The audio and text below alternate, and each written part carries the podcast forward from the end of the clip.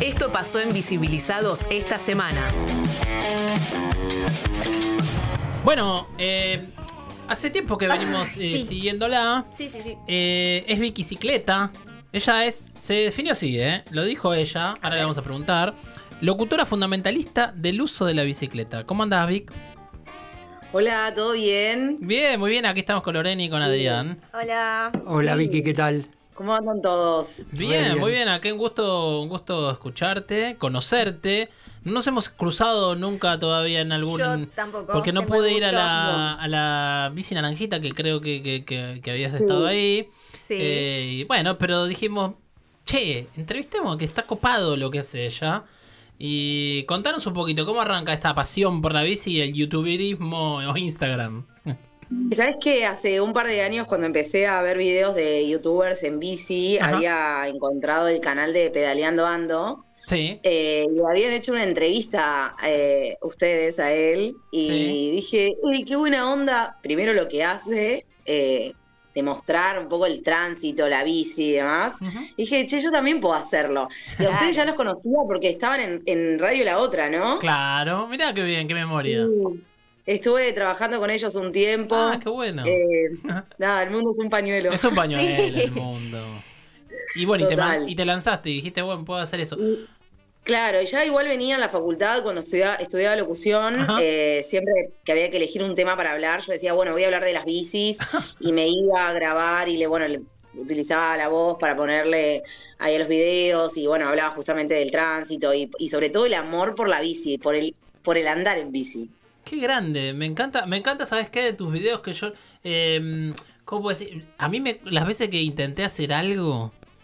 Sí. Me cuesta horrores, pero tengo que cortar, grabar. Tu frescura, voy a decir. Eso. Me gusta tu frescura. Es como, me solté. Como digo, bueno, voy a mostrar primero lo que uno es o cómo es en realidad. Sí. Y después con dos cositas se puede hacer mucho. Y más que en pandemia, viste que todos empezaron como a hacer con nada cosas. Bueno, yo tenía la bici, un celular, sabía editar. Uh-huh. Y nada, y empecé. Y te mandaste.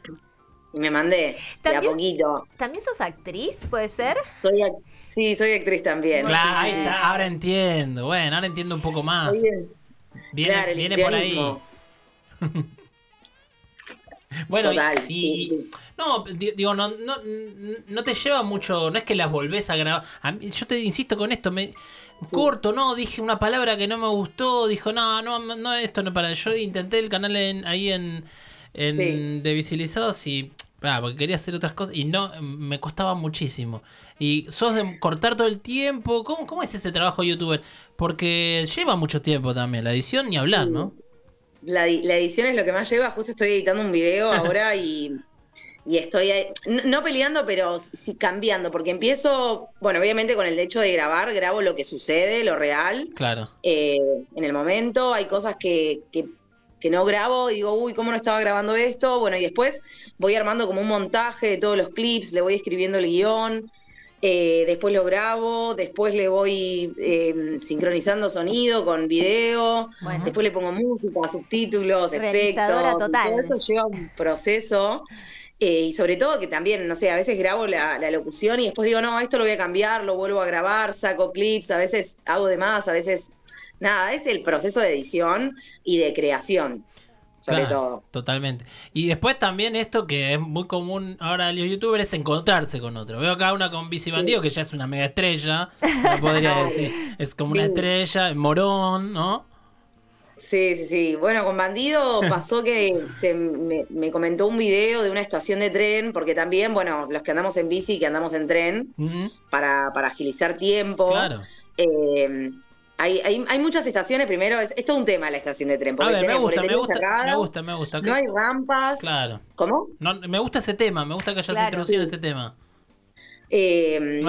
Básicamente eso, no están preparadas para las bicicletas. No, sí, tenemos furgón, que encima, no sé, en hora pico entrar al furgón es un caos. Sí. Tener que a veces dejar ir el tren porque no te deja pasar, porque no hay espacio. ¿Qué tren tomás, Vicky? ¿Cómo? ¿Qué tren tomás así habitualmente? Tomé mucho el Sarmiento, ahora estoy tomando el Mitre, pero todos los trenes, estuve en todos. Bien, bien, bien, bien. No, me gusta, pregunto porque justamente por ahí, por eso, e incluso yo creo que entre los distintos trenes hay como estatus también. Sí, ¿no? Entonces, a veces hablar del tren así como muy en general...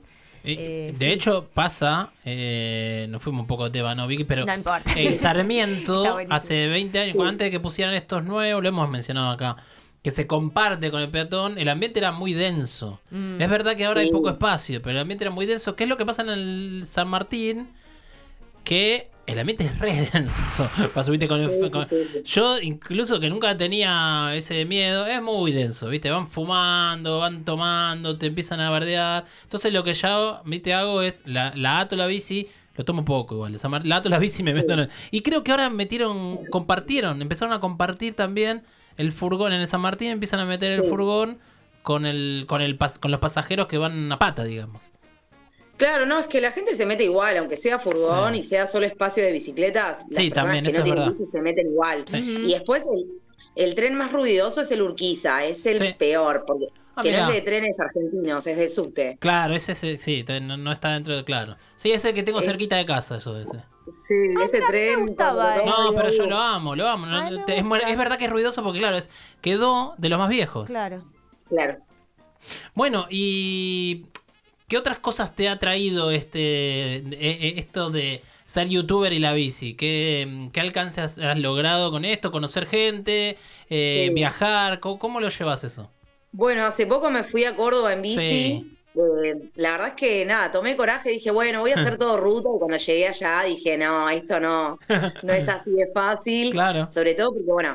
Primero hay que tener una bici preparada y después también un estado físico, que a ver, lo tengo porque ya hace como 5 años que ando en bici y bueno, y entreno también, pero no es como acá, no sé, en Capital, que tenés calle, que las subidas son 2 metros. Me tomé colectivos, bueno, primero me fui en avión, embalé la bici, estuve en pueblos, me metí en un pueblo peatonal, fue medio un acto de rebeldía. ¿Pero qué te bardearon? No, para nada. Mi tía me decía como, no vayas porque es peatonal. Le digo, bueno, voy a ir a ver. Me dice, no te van a dejar andar en bici. La verdad es que sí, estaba en temporada baja y no pasó nada. ¿Para qué pueblo peatonal? Me interesa eso. ¿La Cumbrecita? ¿En la Cumbrecita? La Cumbrecita. Ah, sí, pero a mí me dijeron que es medio peatonal. Yo no quiero tirarme contra la gente de la Cumbrecita, pero dicen que hay algunos autitos, ¿o no? No, hay de la gente que vive ahí que tiene habilitado pasar con sus coches, con sus autos, pero después si vos vas en auto tenés que dejar el auto en la entrada y con la bici no hubo ningún bardo. Es más, pedaleé, estaba todo bien. Claro. Tampoco es que uno anda desacatado chocando a la gente. Si se puede... pedalear sin chocar a nadie, estaba vacío, literal, en marzo, temporada baja, pedaleé igual. Acto de rebeldía, que es un poco también lo que muestro en el canal, esto de no ser como medio hipócrita, viste que es todo el mundo de que los ciclistas andamos por veredas, cruzamos en rojo, y eso generó mucho revuelo, pero prefiero ser sincera y no decirte, ay, no andes por vereda cuando yo sí lo hago, obviamente con precaución, con cuidado, como te digo, no es andar como desacatado, porque es real, sucede. Claro. ¿Sabés qué? Sí, no, perdón. No, eso. No, que me quedé pensando que lo de la Cumbrecita, yo creo que, si no me equivoco la historia, el que quiso llevar esa idea casi lo linchan, porque claro, tenían miedo que después no nadie quiera ir. Y después se cayó de Maduro que era todo al revés, digamos, que vendía más. Creo que es una historia así, me parece, en la Cumbrecita. Igual la Cumbrecita tiene muchos años. Che, ¿sabés que me acuerdo de un tip que habías dado vos? Sí. A ver, ahí te vi, de hace bastante, para las subidas pedaleando. Y te juro que yo pedaleé hace mucho y nunca nadie me lo había explicado así. Y me pareció espectacular. A ver. ¿Querés explicarlo? Sí, bueno, en realidad depende. Pueden ser dos formas. O empezás súper tranquilo, porque la subida depende de qué tan empinada sea. Empezás tranquilo y después empezás a dar duro cuando llegás al final y después bajás relajado. Si ahí vuelve a haber una bajada, y si no, lo vas con todo al principio. O sea, son dos formas, depende de la energía y tu momento. Sí, la energía que tengas en el momento. No, pero esto de no apurarse al principio, porque te vas a cansar del pedo. tan rápido. Y a mitad de, igual hacia Buenos Aires, en la que estamos ahora, la verdad que no hay grandes subidas, no podemos. No, tenemos mucho. No tenemos. Es para ciudades como, no sé, Córdoba, generalmente, claro. Mendoza, sí. No sé, alguna ciudad de Río Negro, Bariloche. Claro. Bariloche, Ushuaia, no sé, digo, bueno, puede haber. Sí. Salta, pero generalmente las ciudades están en valle, en general, no tenemos.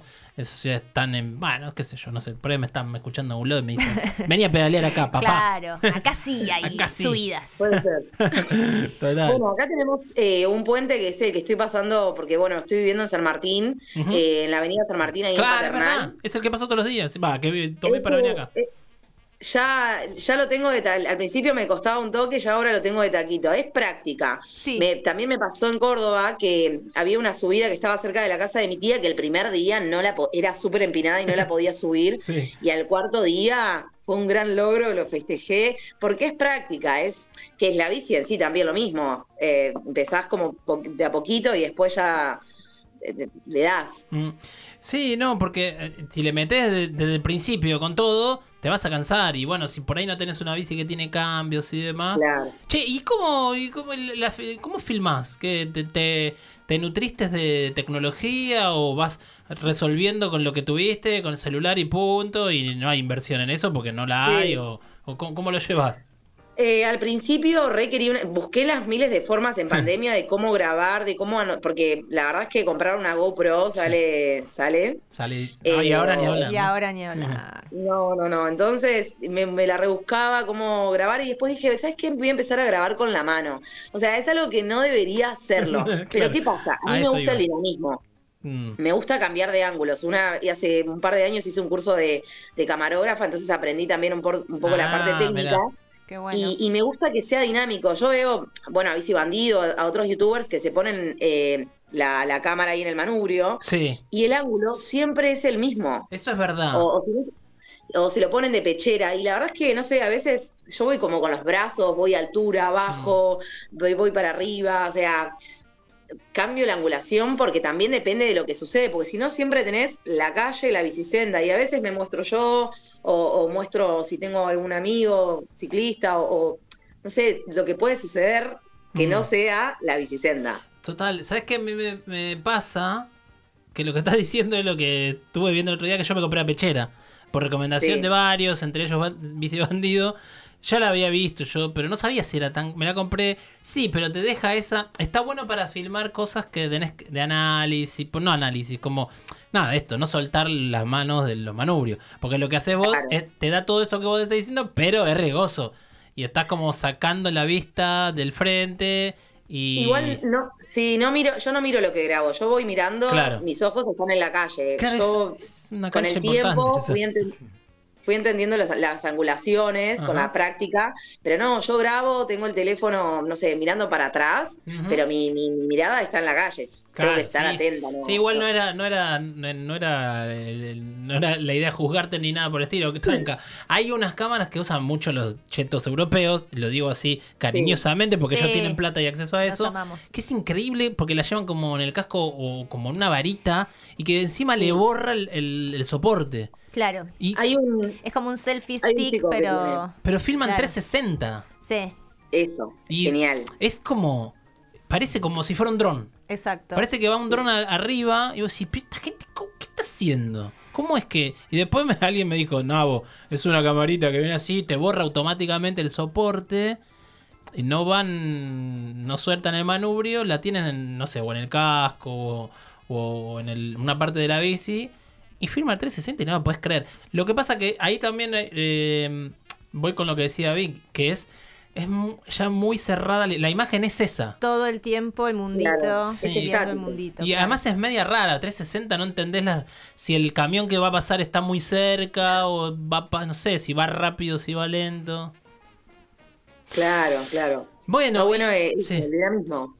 Sí, total. Sí, es como una mirada del director la que tenés, Vicky. Claro. Es como que ya ya estás editando mientras filmás, digamos. Claro.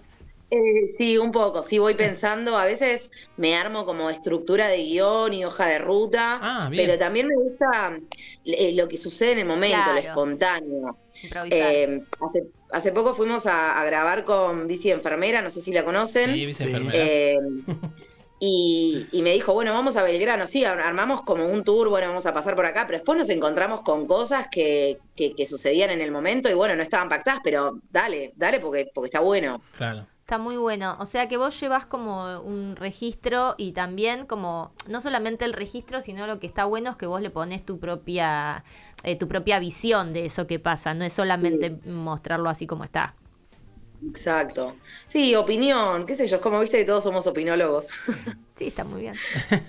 Totalmente. Bueno, gracias Vic por tu tiempo. Ah, Adri, te quiero hacer una pregunta. No, te digo, sí. Vicky, estás invitada al próximo Bicibus, a la vuelta de las vacaciones de invierno.